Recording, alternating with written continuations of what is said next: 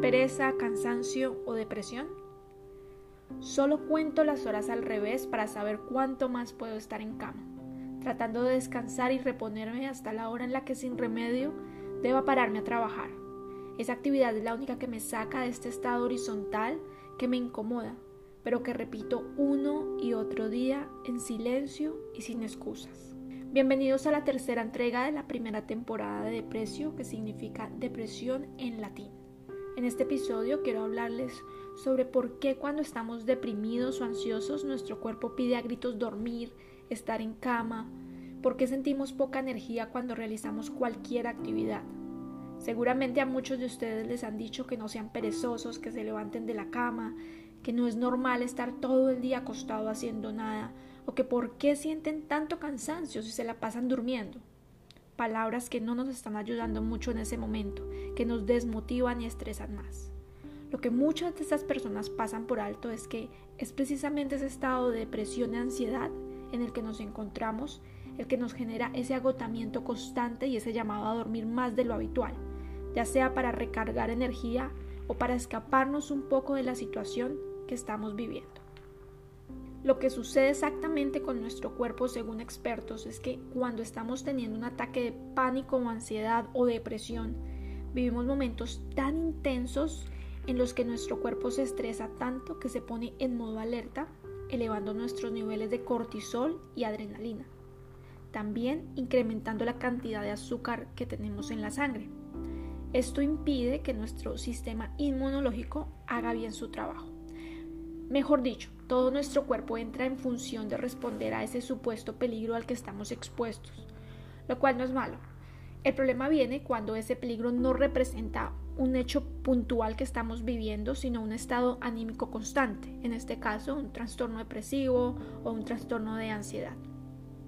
Entonces la poca energía que tenemos la está usando nuestro cuerpo para controlar el estrés y la ansiedad por eso es que a pesar de que no estamos haciendo un esfuerzo evidente para las demás personas, en nuestro interior, nuestra mente, nuestro cuerpo, la parte física, sí están sucediendo mil cosas que nos hacen sentir muy cansados y por ende querer dormir más de lo habitual para recuperar esa energía que teníamos y que acabamos de perder. Así que no tenemos por qué sentirnos culpables, no tienes por qué sentirte culpable por descansar, si es que estás lidiando con un trastorno depresivo. No tienes que sentir que no estás haciendo nada con tu vida o que eres alguien frustrado o alguien que no está luchando por salir de ese trastorno depresivo, porque hay momentos en los que es bueno tomar ese espacio para recuperar las fuerzas. Claro, habrá un punto en el que también sería positivo empezar a realizar algunas actividades que te gusten y que le permitan a tu mente tener otros pensamientos y controlar tu estrés para que así el cansancio y el deseo de dormir más de lo normal vaya desapareciendo poco a poco. Bueno, este es el caso de las personas que duermen mucho, pero ¿qué pasa también con las personas que por ansiedad o depresión no pueden dormir bien en la noche?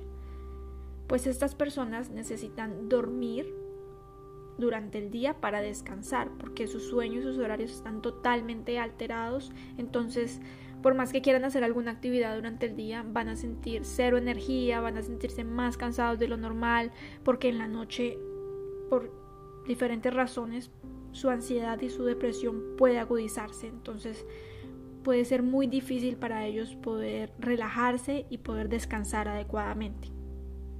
Un consejo que yo puedo darte si es que estás durmiendo mucho porque estás teniendo esos niveles de estrés muy altos y entonces es consecuencia de esa energía que perdiste o si no estás durmiendo muy bien precisamente por un trastorno depresivo o de ansiedad, es acudir a la música. Este es un consejo muy sencillo pero muy fácil de aplicar porque la música es una terapia muy relajante. No necesariamente tenemos que tener un audio guiado de relajación, sino canciones que nos gusten, que nos recuerden momentos amenos, artistas que logren sacarnos de ese momento tenso en el que nuestro cuerpo está enfocado en usar esa energía para minimizar el estrés. Por lo menos yo acudo a un conferencista que tiene una página en YouTube y, y entonces él habla de diferentes desafíos que tenemos en la vida, pero él lo hace de una manera cómica, a través de sus experiencias con sus hijos y su esposa y entonces habla de ser persistentes, de la disciplina, de cómo avanzar y demás. Y escuchándolo a él a veces me hace reír y entonces me hace como olvidar algún momento de estrés muy intenso que tenga o un momento de ansiedad que me esté como parando el día más de lo normal. No quiero decir que eso es que ya me va a curar, pero sí digamos que acudir a la música o a ese tipo de videos nos pueden ayudar a dispersar un poco nuestra mente.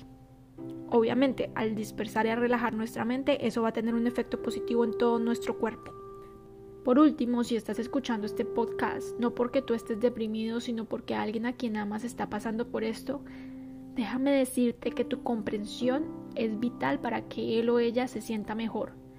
Permite que descanse, que duerma si así lo desea, no le exijas que se levante o haga algo por su vida. No uses palabras como no estás haciendo nada, la felicidad es una lección, anímate, todo está en tu mente, eh, tú eres el que decide o deja de llamar la atención porque son palabras que no están ayudándonos y que sí están poniendo más, más, más tensión en ese momento que ya estamos viviendo y entonces nos sentiríamos más juzgados de lo que ya nosotros mismos nos estamos juzgando por, por no poder ser lo productivos o por no estar en esa actividad que tanto quisiéramos estar.